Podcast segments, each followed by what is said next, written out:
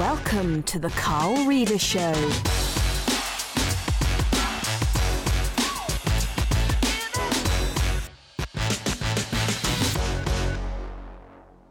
Hello and welcome to the Carl Reader Show, where today I'm delighted to be joined by broadcaster, keynote speaker, and humorist Jeremy Nicholas.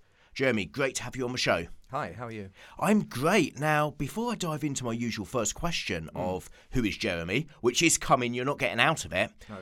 What is the difference between a humorist and a comedian? Yes. Now, I've only recently decided I am a humorist. I used to say I was a comedian, and then I was working with some speaker bookers because I do a lot of professional speaking.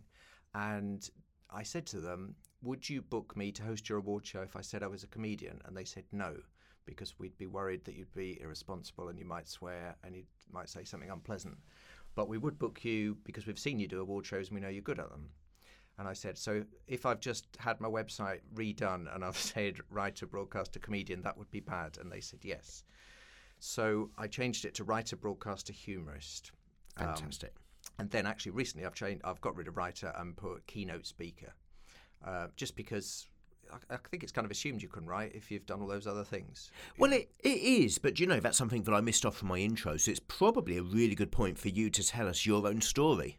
Yeah. Okay. So 27 years with the BBC and other lesser broadcasters. Um, so I had a few years on the dark side. I was at um, Granada Sky and I was at Talksport, but mainly BBC, BBC World Service, BBC London, uh, Five Live, doing news and current affairs type shows. So so quite serious stuff. Uh, but I would always mess about a bit, and you know when I say mess about, just have the sort of lighter touch. So, you know, if you think of people like Adrian Chiles or John Inverdale or Clare Balding, those sort of people, I did a lot of news, a lot of sport, uh, but I had this lighter touch. So then I, they said, you know, can you present a breakfast show? So I did that on BBC London. Uh, we won an award for that, Sony Award. Uh, and then I did some very serious stuff on the BBC World Service, where you have to speak very slowly and remember to pause. And that was a show called The World Today, which was great, you know, and I really enjoyed doing it. And you know, it was nice to talk to 200 million people in the Pacific Rim, which was where my show went to. Um, but you know, there's not there weren't many laughs to be had when I did interviews about the Ugandan general election. You know, they, they, they didn't like it if you put jokes in. So, it, so it didn't really fit you as a person. Didn't fit me, no. So you, know, you know, you do some jobs because if you've always wanted to be a broadcaster, and then you're offered your own show on the BBC World Service, you're going to do it, aren't you? But there has to come a time when you think, yeah, but actually, there's a lot of people that are a lot better at that than me. You know, there's there's a lot better Jeremys than me. You know, Jeremy Paxman, Jeremy Vine. You know, at that sort of serious stuff. So, um, I I call myself the eleventh most famous BBC Jeremy. Okay. Yeah. So you've got Jeremy Clarkson, Jeremy Paxman, Jeremy Vine, Jeremy Bowen, six others, and then I'm about number eleven. I've Never really made it. It might be one hell of a football team. Be a hell of a football team. And you know, that brings us on to one of your passions, Yes, football. Football. Yeah. Uh, so big West Ham fan. Um, grew up in East London, so you don't get a choice. You, you, no West Ham fan is a glory hunter. Last time we won anything was the Well, year. you say that. Yeah. I grew up in Southend, oh, okay. and I can assure you that the Glory Hunters were West Ham. yes, I suppose so. Yeah. You- Uh, yeah, we had a West Ham shop for the Glory Hunters. yes, there was, that was a bit controversial when they opened that West Ham. It shop in was. Southend, wasn't it? Yeah. Yeah. It was like, what's that doing here? Yeah, it was soon, soon sort of a brick through the window, from what I remember. Oh, was it? It was. Yeah. Yeah, the, the joys of um, that side of the world. So I, I grew up supporting West Ham, and all I ever really liked at school was football and music. And so, you know, when the careers teacher say, "What do you want to do?" I say, "I really like football and music, but I'm not really good enough to be a footballer. But I'd like to talk about it." Oh, well, that's not really a job that people do. Well, it is, isn't it? Because people do it. Yeah, but it's a bit, you know, you'd be much better doing engineering or something sensible. Um, and I liked music, but I couldn't play an instrument or anything, and I couldn't sing very well. Um, so I went off and did engineering at university. Okay. Um, hated it. Four years at Bradford, mechanical engineering, but because I didn't really like that, because I didn't find any creativity in it, and there was no point where you could really mess about because it was, you know, just a lot of very logical stuff. I started doing student radio, and that was what kept me sane, really. Sure. Um, and I realised at the end of it, um, I'd been sponsored by British Steel. I was due to go and join the British Steel Research Centre at Corby in Northamptonshire. And I would, when I'd been there on industrial attachment, I'd been on a project collapse testing North Sea oil pipelines because the oil in the sea was getting deeper and deeper as it they started uh, drilling it all out, and um, so they had to make the tubes stronger. And so I was on a project to work out exactly what sort of formula of steel that would make it stronger without making it brittle. Sure. And we used to pump these tubes up until they burst, and then we'd cut them up, and then we'd look at them under microscopes. And I, I just thought I can't. I don't think I can do that. No, it doesn't generate much laughs, does it? No, there's no. Where's the fun in that? You know, it was quite Sure. funny when it went when the actual tube burst, but then there was a, a week of cutting it up and looking at it under microscopes, and then saying to the me- metallurgist people, "Yeah, put a little bit more carbon in that." And, then, and then try again. Oh no, yeah, no, it's it's less brittle, but it's not as strong. Yeah, a little less carbon in that. Oh, I can't do that. So um, I then applied to do a postgrad in broadcast journalism Okay. um, in Portsmouth. So you know some beautiful cities, Bradford and Portsmouth, and um, did a, this one-year course to become a, a radio journalist. And I think in, in my mind, I thought I was like learning to be someone on the radio, but it turned out the course was very specifically to be a news person. On the Okay, radio sure. because you had there was like legal things to make sure you didn't libel people and do contempt of court and stuff. Um, and so then I, you know, uh, I went off and got a job as a news reporter Fantastic. on radio in Hull. So another beautiful city. Yes. You know, this was before TripAdvisor. I just I just got lucky. I think Bradford, Portsmouth, Hull. You know, and um, and then I had nine months there, and that was all lovely. Um, but eventually, I joined the BBC Sure. in Nottingham, and then gradually worked my way back to London. And whilst in London, you were the voice of West Ham. Voice of West Ham, yeah. So, uh, 1998, I, I got that because I just kept talking about West Ham on the radio all the time, and then they had a new sound system put in, and they decided that the, they didn't want the previous announcer because he was a travel agent and he kept promoting um, tours that he was doing. Oh, dear. no, you can't redo that. Um, so I got. They, they said we've got a new sound system in, so we thought we'd get a broadcaster in. And you're a West Ham fan. Do you want to do it? And I said no, not really, because I like shouting at the players when they're not doing what I wanted. You know, and and with West Ham players, that was a lot of the time. So I said no, and then three days later they rang me again and said, "Well, have you thought about it?" And I went, "Okay, I'll do it." And then I did it for 16 years. Fantastic. And this proved um, to end up being the basis for your book. So, so tell us about your book. Yeah. Well, one of my books. I've, I've written three. Oh, okay. Um, so I did, I did one book on how to deal with the media, how to come Sure. across well in interviews, which, as you can see, I've you know taken on board myself here with this flawless interview I've done so far. so that's called Media Masters, and I co-wrote that with Alan Stevens, another professional speaker. Uh, and then I wrote a book on how to be a better public speaker, which is called A Million Tips on Public Speaking, brackets, volume one, close brackets. Because just between you and me, there's not quite a million in there. And then my autobiographical, uh, I can't say that word, my autobiographical one uh, is Mr. Moon has left the stadium, and that is about the first 10 seasons as the announcer at West Ham. Okay. And can you tell us a bit more about that title? Uh, yeah, so Mr. Moon is the name of the. Well, he's, he's, he doesn't really exist.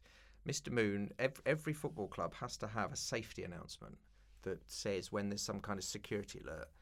But, you know, you it would be alarming to the crowd if over the PA they went, there's a big security alert, everyone would be panicking. So they all have coded messages.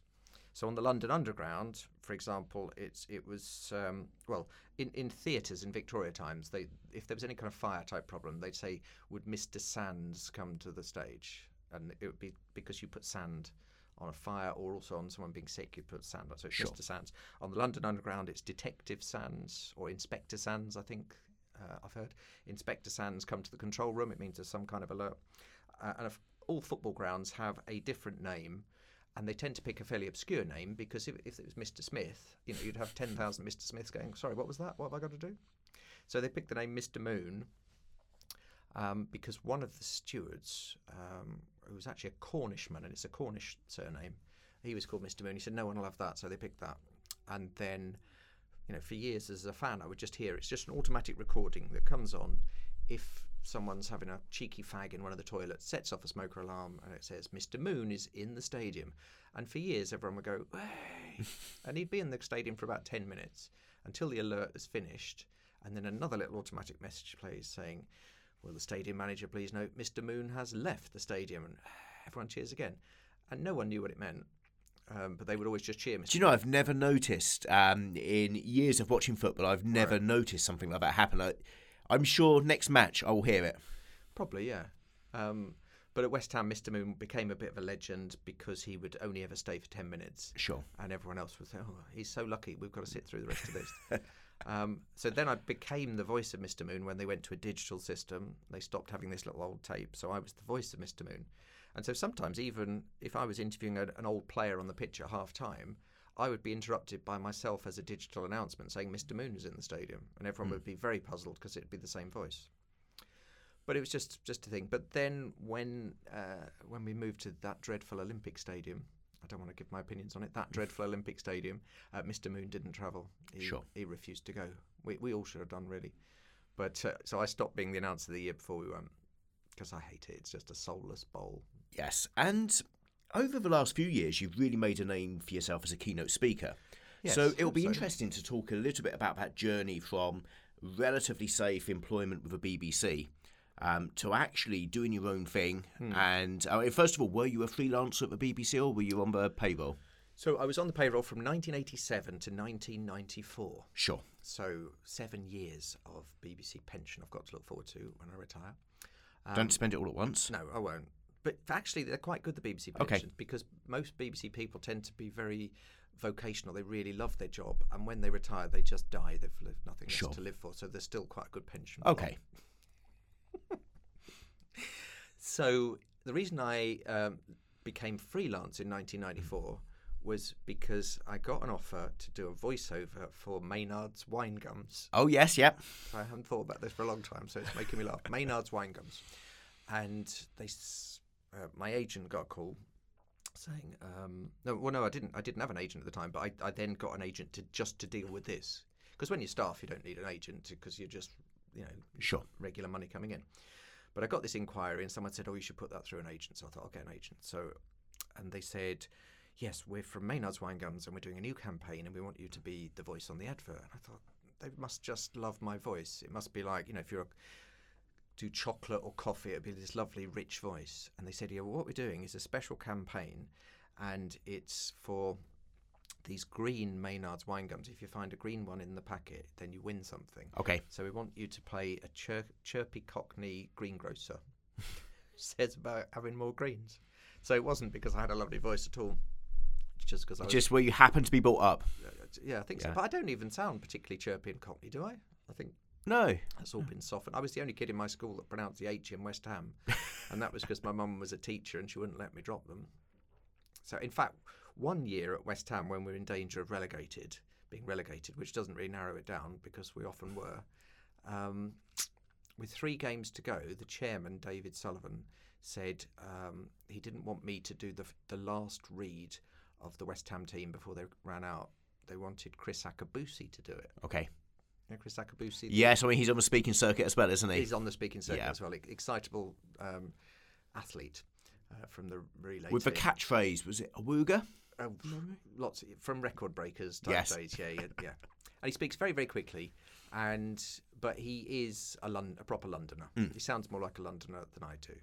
So the chairman said we're, we're going to get Kriss Akabusi to get the crowd going because just between you and me, Jeremy, you don't sound very Londony.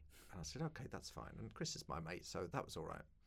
Um, so he he did it just the last three, just to get the crowd going, and uh, we got relegated. And I've never let him forget that. I say, of course, you took them down, Chris. His fault. Yeah. His fault entirely. Okay, so keynote speaking became something that you do, um, became one of the day jobs. Yeah, well, I'll But- tell you how, how the keynote Hmm. speaking came about. When when you are on the radio or on the telly, people ask you to open things or introduce things or give things, you know, do an award show. So I did, I did a lot of award shows and a lot of being the MC at conferences. And I did the first of those in 1994. So that's a heck of a long time ago, isn't it? You know, um, over 20 odd years ago. And that was a conference on the QE2 for independent financial advisors. Sure. It was called PIMS 94, Personal Investment something. And that went really well. And, and for the next 10 years, I was just happy just to get a bit of extra pocket money, just hosting events and saying, please welcome some bloke from some big corporate. Hmm. And then at the end, I go, oh, that was that bloke. And I do a few little funny bits, and people say, oh, he's quite good, let's get him again. But what I realised was that the hour in between when the keynote speakers were on and they were corporate types, they were very, very boring. And people often used to say to me, "Oh, you've made that event. We, you know, we, we found it a bit dull, but then you came on and did the bits in between." And I thought, you know what? I shouldn't just be in between. I should be actually doing the bits. So I wrote um, my first keynote talk, which was called "Thinking on Your Feet: How to Use Skills from Broadcasting that anyone in business could do to think on their feet." Sure. Um, I think the first time I did, I did this big IBM event in Dublin, and it was a three-day event, and they had all people from UK, Ireland, and South Africa came for it. And I had in my contract, should anyone not make it, I would be an emergency keynote speaker, and I'd had that in my contract for quite a few years at those sort of events, and it never been asked for. You know, most of my keynote speaking had been to networking groups, really, and Sure. you know, for not much money, for sort of three figures instead of four. Yeah. But I had it in this IBM contract that I'd got this thinking on your feet keynote. And then on, it was a three day event. On the first evening, they said to me, uh, We think there might be a problem. I don't think the Scottish delegates are going to make it because there's been an incident at the airport, Glasgow airport. I don't know if you remember it, but Al Qaeda had attacked um, Glasgow airport. Yes, I do, yes. Set some taxis on fire and sent them down a slope towards the main door. Uh, and so it meant the Glasgow people couldn't get there. So I then had to do my talk, which was called Thinking on Your Feet. And I realised that uh, I needed to stay up all night to think about what it might actually be in it because, you know, it, it was okay, but it wasn't IBM standard. It No, was, and I presume it was something you had drafted some time ago, maybe had some slides potentially on a USB key, but not revisited for some time. that sort of exactly that sort of thing. Hmm. And it's like, you know, when I got my USB stick out, the, the PowerPoint was about three versions back and might not Sure. work and all of that. So I stayed up all night sorting that out. And then uh, I did my opening bit. And I remember my opening line about the reason I'm doing this is because the Glasgow delegation couldn't get here. They sent a text. It just says flaming taxes. so that got me to a good start. And then I, I literally just picked on lots of incidents that had happened the previous day at the event and then stories from broadcasting about what to do when things go wrong and how to turn it around. Sure. And that went really well. And, and from that, my keynote speaking then moved from doing it to small sort of business networking groups to doing it to quite big corporates. Fantastic. Well, it was- it was a great name to have under your belt with IBM. Yeah. Um, and also, there's a top tip there, which won't be relevant for the majority of listeners, but for those who do speak. Um, I, in fact, I heard this tip first of all from Warren Cass to always have a spare presentation loaded up on a USB stick Yeah. on your person somewhere because you never know when a speaker's needed. No, absolutely. And in fact, if I go into my bag here, I'll just go slightly off mic and we'll hear some nice noises. I'll show you that here's my key ring. And if I just unclip that from the little retainer thing in my backpack, you'll see that there's my front door key, my Chubb, my Yale, my car keys, and then a little thing there, which is just a USB stick, and that's got all of my keynotes on it. Fantastic. So wherever, I am, and it's all in the cloud as well, uh, which you know for the young people. This is it. So um, you, you might need to adapt that to your own industry, um, given that most people aren't speakers. But for the listeners, um, if you can find a way to, to carry your stuff around with you, you never know when you can use it. So um, keynote speaking developed, um, obviously from IBM. You then spoke to, I, I presume, other corporates. Um, you know, less did less of the um, driving around the UK to very small networking groups and started speaking to um, more engaged, bigger, um, wider audiences. In terms of um, what can be learned from keynote speaking and sorry, learned insofar as practicing the trade of keynote speaking. And you've said there's a million things that, a million tips that you've got, but not quite a million. Uh, what, what would you say are the top three tips that you could give to anybody who has to deliver presentations or has to speak in public, um, but doesn't necessarily feel very polished or expert at it? the big thing is to practice. Most people spend ages writing it and then they don't start practicing it out loud till the night before. So my big thing is you've got to practice out loud and you've got to practice standing up Sure. because it's not until you do that you realise actually your legs are shaking, that your voice has gone a bit dry, and, Yeah. um, and you haven't ever thought that you can't say certain words. So wh- when I used to read the news on the BBC World Service, I could never say in an attempt. I can say it slowly in an attempt, but at speed it would sound drunk in an attempt. So I would, if someone else had written the script, I would cross it out and put in a bid. Sure. Like I can say in a bid, in a bid, in a bid, in an attempt. In a, it's hard. Mm. I could never say British citizenship. Because I can tell that's a tongue twister. Yeah. I'm not going to try it. because it's every chance you're going to say citizenship. It's, Mm. it's very easy to slip into that. So I remember there was a big story about Muhammad Al Fayed had applied once again for British citizenship, Sure. and I just thought, you know what, I can't. I can't on the World Service say citizenship about Yes. Al Fayed, so I changed it to UK citizenship. No problem. Mm. So what would you change Jeremy Hunt to? he seems to be the tongue twister of the day, doesn't he? Yeah, I don't know why so many people um, get have problems with his name, but it it was Victoria Derbyshire the most Most recent one, recently, it? yeah. mm. And she and she stopped and said, "Do you know I've never said that before? It's usually men that say that, and I do apologise." Yeah, I don't know. Um, I, I don't think I I think I just changed Jeremy Hunt for somebody else. I Hmm. blame him for making my name become rhyming slang. Mm. So. Um, God, bit of politics there. Yes. So anyway, I've given you one tip, haven't I? Which is um, practice, practice, practice. Yeah, sure. And um, if I can just drill into that tip slightly, what what do you make of um, virtual reality training and so on that people are doing nowadays? Yeah, I mean anything anything that basically shakes you up and makes you think, oh, this is real. This is I'm really going to have to do this. So if it puts you in the room so that you can practice doing it, then great. Fantastic. Um, but my main thing is get yourself away from the laptop and get yourself into the. It, it, it's like, you know, if you if you're learning to walk after an accident, you've got crutches. You've got to throw the crutches away, otherwise you're never going to do it. Sure. So they're they're good to start with. So the laptop's good for structuring it, working it all out. But then when you actually got to think about it, you don't want to look like you're looking down. Absolutely. So with all the conservative leadership contenders, Oh, they were dreadful, apart from Michael Gove. yeah. I mean, Mike, well, Michael Gove is way cleverer than any of them. Mm. He won't get elected. I mean, Boris will get get in, and Mm. it'll be a disaster. But in terms of pre- pure presentation skills, the rest of them didn't have a clue what, what was on the next page. Yeah. So I, I heard Esther McVey doing doing a piece about, oh, you know, we've got to get things better because we can't keep building these runways with the crosswinds where they can't take off.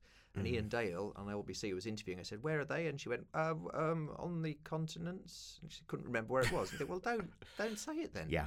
What you have to, I th- I always think with keynote speaking, it's more important to be an expert in what you're speaking about than it is to be a good speaker. Yes. So position yourself as a real expert on yourself and only speak on stuff you know about. You know, Sure. sometimes people say to me, Can you speak about this, Jeremy? Can you speak about the future of work?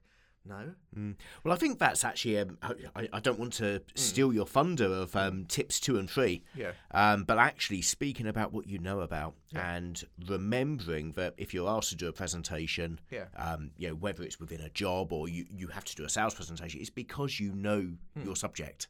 Yeah. And the, uh, you could pretty, I mean, any of us could do a presentation on pretty much anything. Mm. You know, if someone said to me, Can you do a presentation on the pyramids of ancient Egypt? I don't know anything about them. I've seen them. I know they're in Egypt. I know they're very old. I know the shape of them, but you know, I don't know much about them other than that. But you know, with a a couple of days on Google, I could do a darn good presentation on it. The problem would be when someone then asks questions. Yes. I think, well, I don't know that because I only know what I know. I don't know the other bits. So I think only speak on subjects where you'd be comfortable if someone asked you loads of questions Sure. and my key subjects which are all about communication in business. You know, I'm not because I'm a I'm a media. I, you know, I grew up in the media. I didn't grow up in business. I had to become a business person to run my speaking business, and I had to learn a bit about business because I was hosting a lot of business events. But I'm never going to know as much about it as somebody who went and did an MBA or you know did business studies at university. Absolutely. I did engineering and then broadcasting. Okay, so any other top tips that you would like to give? Um, now, you, this is quite controversial, but because my big thing is how to get laughs, um, you'd think I'd say be funny, but actually, I'm going to say don't be funny unless you're funny. Mm. And so many people start presentations and they think, oh, I've, I've, I've heard you should always start with a joke. So they start with something and then it, you know, it gets a groan or it gets no reaction or it's misjudged. It's a killer for confidence. Yeah. So why the hard, you know, the hardest thing in life, and one of the biggest fears in life is speaking in public. Even harder than that is trying to make people laugh. So don't put pressure on yourself. Sure. Never tell jokes. And if you do want to put humour in, put a funny story in, but not a joke. Never. There were these three blokes, right? Went into. don't do that because then the audience instantly fold their arms. They're under pressure, and they're thinking. First of all, are we going to find it funny? Are we going to get it? Is it going to be bad taste? Whereas if you just say, "Oh, I was just speaking to so and so earlier," and then you do a funny line off the back of that, it everyone feels, you know, e- even if they don't laugh, they've still heard the little story and the point you're making. So for me, that to make this, I know you like your bite-sized tips. Yes. The bite-sized tip would be humour should always be the icing on the cake. It's not the cake. Fantastic. So so if still if you give someone a bit of information and, and the, all the humour does is helps helps them you know because a cake's a bit boring isn't it? But a bit icing on it lovely. Mm. so you're giving them medicine with a spoonful of sugar. That's that's what it is. But don't ever make that your main reason for doing it because otherwise that can go horribly wrong Absolutely. We, we need to remember we're not comedians. Now, Hmm. we're going to be coming up to the rapid fire questions um, very shortly. But, Jeremy, I'm, I'm going to put you on the spot here, although we did talk about it slightly. yeah Um, so, as you know, I've recently become the vice chairman of Hungerford Town, the National League Southside. yes And I imagine that for the supporter base of Hungerford Town, one of the things that they would have loved to have heard Hmm. was their team being represented in the FIFA games. You were the voice of FIFA from FIFA 06 to FIFA 16, I believe. It, 11 consecutive games yeah Wow. so the voice would be goal for West Ham scored by Andy Carroll Excellent. yeah, so, Andy Carroll is actually injured even on FIFA fantastic. So, I'm going to ask you to do a little bit on Hungerford Town. Now, we're not going to include any of the players because the, the teams change season after season. Um, although, if you'd like to refer to a player, I know that we've got one of our young players, Dan Bailey, who's continuing into the next season. Bless you for giving me the name of one of their players because I have to say I don't follow Hungerford Town No. as closely as I might. You will do. They will become your next second team. Okay. Would you like any other details before you can run with a um, a bit of commentary for Hungerford Town?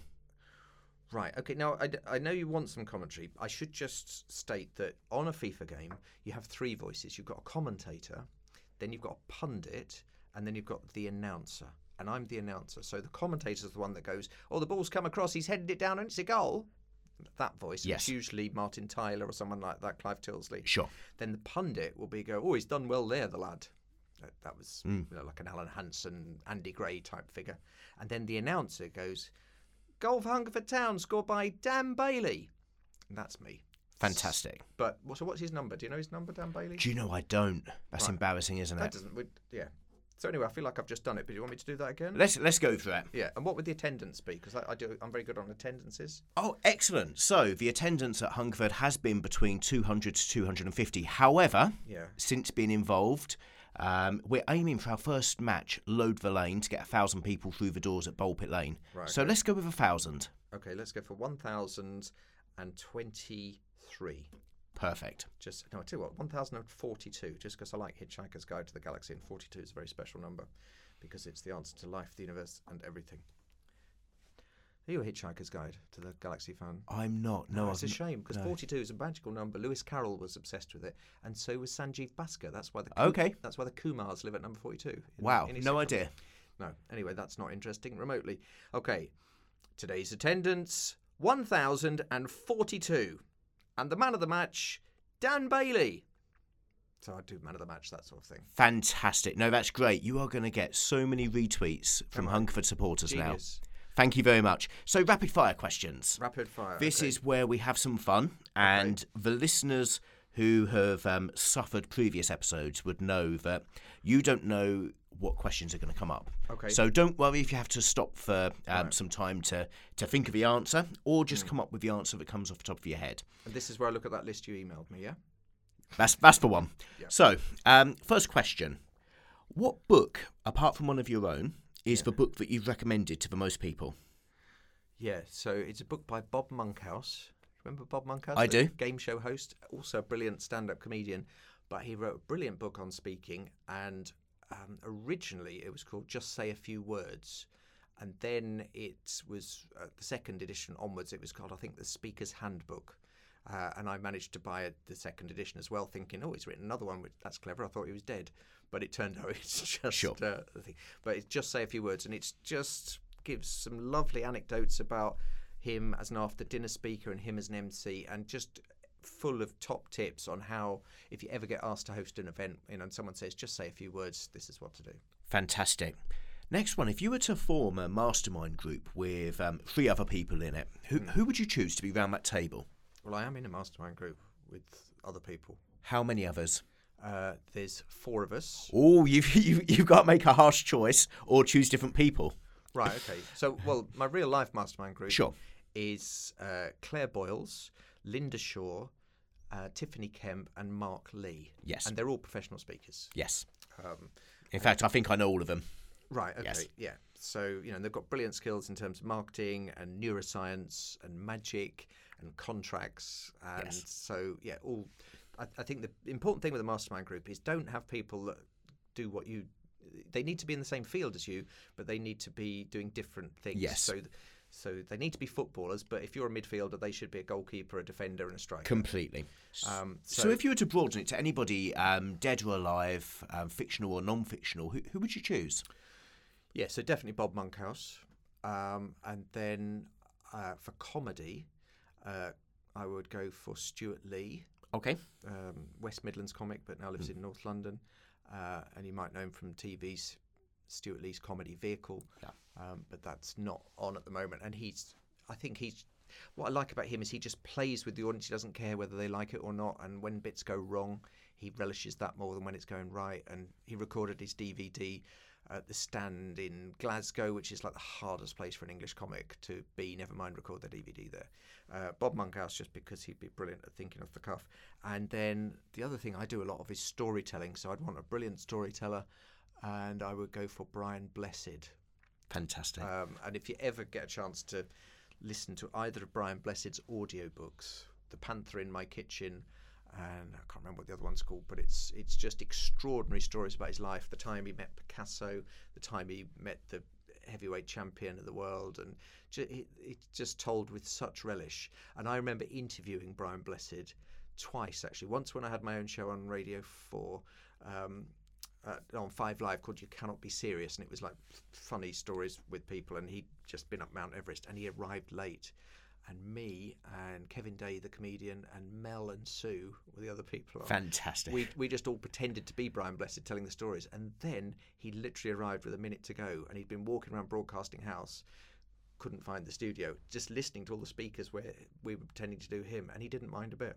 And then another time I met him when Robin Hood International Airport was opening in Doncaster. yes. Now you'd think Robin Hood Airport should be in Nottingham. No.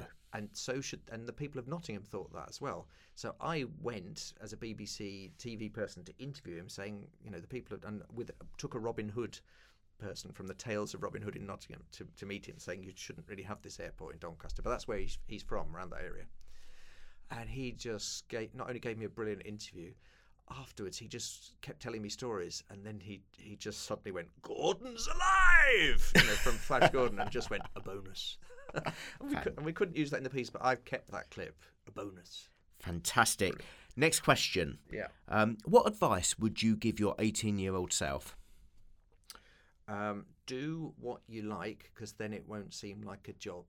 Because I loved English and history, and everyone said, "Oh, you- you're good at physics, maths, and chemistry. Go off and be an engineer." And actually, being good at something is not the same as liking it. I love stories, so I should have done English and history, and then um, done a history degree, which would have been a lot more, in, you know, useful to me in what I do now uh, than the engineering stuff. So yeah, always do what you like. Brilliant. What's the um, biggest mishap that's happened whilst you've been on stage? Um, Or indeed behind a microphone, if that helps. So I was once interviewing Brian Clough, the manager of Nottingham Forest, and he punched me in the face. That was Okay, That that's um, that was probably that'd be interesting. That was quite a tricky one. And I was once hosting the Good Funeral Awards, and the we did. Um, it's a real thing, and the Gravedigger of the Year accidentally got the wrong trophy. He got Crematorium Assistant of the Year, and the Crematorium Assistant of the Year got Best New Funeral Celebrant, and the Best New Funeral Celebrant accidentally got given the Lifetime Achievement in the funeral industry. Because the, no one had read the little discs on Okay. and it, and when we realised the lifetime achievement in the funeral industry had gone to someone who was about 20, um, we had to have a bit of a swap shop. Oh dear, that that could be awkward. Yeah, but if you're going to die on stage anywhere, Good Funeral Awards is a Probably a good place to a good place. them. Um, so, on that rather humorous note, and this is probably the question that most humorists, um, if there are other humorists out there, um, I don't know that there are. I think they call themselves comedians. I just came up with the name humorist Yes. because it seems sounds more responsible. and I Okay. I get more work from it. But So, as a humorist, tell us a joke. okay, see, the, I'd, just say one problem with humorist. No one knows how to spell it. So it's as a search engine term, it's rubbish. Yes. because humour, you know how we spell it different to the Americans? We- Yes. We, put a U in, they don't. Humorist doesn't have a U in in Okay. either spellings. So if you Google humorous with a U and you won't find me. Wow. Tell So, you- tell you us a joke. Yeah, but okay, but you see, what I've already said is that I don't really Mm. do jokes, I do funny stories. Okay, have you got a funny story to hand?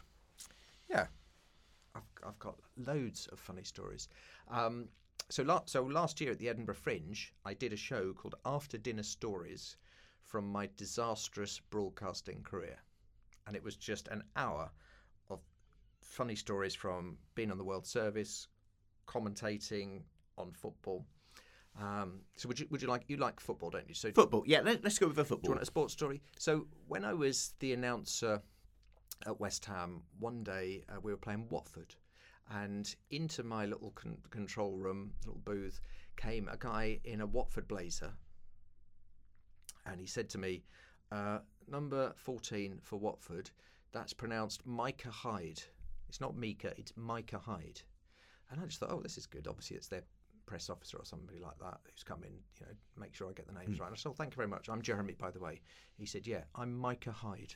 And it was him, one of the Watford players. He was so fed up with his name naming wrong that he made it his mission to find the announcer every game. And say, Wow. it's Micah, not Mika. Fantastic. And who says footballers are overprivileged? Yeah, you would you would imagine that they'd have staff who deal with that. That's that's Yeah. amazing. But well, now when you think when you whenever you're watching on Sky and you see the footballers arrive with their headphones on, Yeah. they don't talk to anyone, do No. they? But you know, and this was I don't know 50, 15 years ago. Fantastic. Hmm. So, final question, and this is a nice, easy one. Where can the listeners find out more about you and what you do? Yes, so my website is jeremynicholas.co.uk. Don't go to .com because that's an actor. jeremynicholas.co.uk. And what I'm doing at the moment is previews from my Edinburgh Fringe show this year. So last year's show was all about um, funny stories from broadcasting. This year it's funny stories about public speaking Okay. because I kept getting lots of after dinner engagements from last year, which was great. But what I really want is more of the keynote ones. So what I've come up with is what I call a comedy keynote. It's a it's a funny hour about being a better public speaker, packed with all anecdotes from Good Funeral Awards and and, and IBM shows and all things like that. Um, and it's called What Are You Talking About? And I did. I've just done it in Singapore. I did the world premiere in Singapore Okay. to 270 professional speakers at the Asia Professional Speakers Conference, 28 different countries. And just before I went on, I got really nervous thinking, I'm about to go out there and just diss speakers, saying, This Mm. is what speakers do that drive me mad, because that's where the humour is. Sure. It is in what drives you mad. You know, if you ever want to put humour in something, think what drives me mad about this. No, no comedian ever comes out and goes, "Oh, I like this, don't you?" they go, "Oh, what about that person in front of the queue at the checkout?" So I, I got really nervous, thinking they're going to hate this. But the first five minutes they loved, and then I did the whole thing, standing ovation, brilliant video testimonials, and I thought, yeah, this is going to be all right. Then I did it, and, and then I'm, I'm now doing charity preview, doing loads of charity previews, just as a guaranteed way to get an audience, because people don't want to go and see comedy in pubs in June and July when it's nice and sunny. No. Not that it, I mean, it's lashing it down with rain today, but uh, so I'm doing them for a preview, and then I, my first one is in Edinburgh. 2nd of August, I'm doing uh, 23 days in a row. Fantastic. 8.25 at night at Surgeons Hall, which is a lovely venue. Beautiful little 120-seater theatre, the Fleming Theatre. Um, so, yeah, so if anyone fancies coming to that, jeremynicholas.co.uk has got all the details. And yeah, come and see me at the Edinburgh Fringe. Oh, and I've got some previews coming up in in the London area. I've got one in Twickenham, the Bearcat Comedy Club in Twickenham. I've got one in Ickenham, just near West Ruislip. Uh, I've got one in Reading um, for a Zimbabwean charity, and I'm doing one for a hospital in Swindon. Fantastic. So yeah, That's great, Jeremy. Thank you so much for being on the show. you're welcome. Thank you for listening to The Carl Reader Show. If you enjoyed it, please subscribe and tell your friends. This podcast was brought to you by our sponsor, D&T Advisory, helping you unlock the magic in your business by adding value, not numbers. Find out more at www.team-dt.com. QuickBooks, helping UK small businesses stay on top of their finances.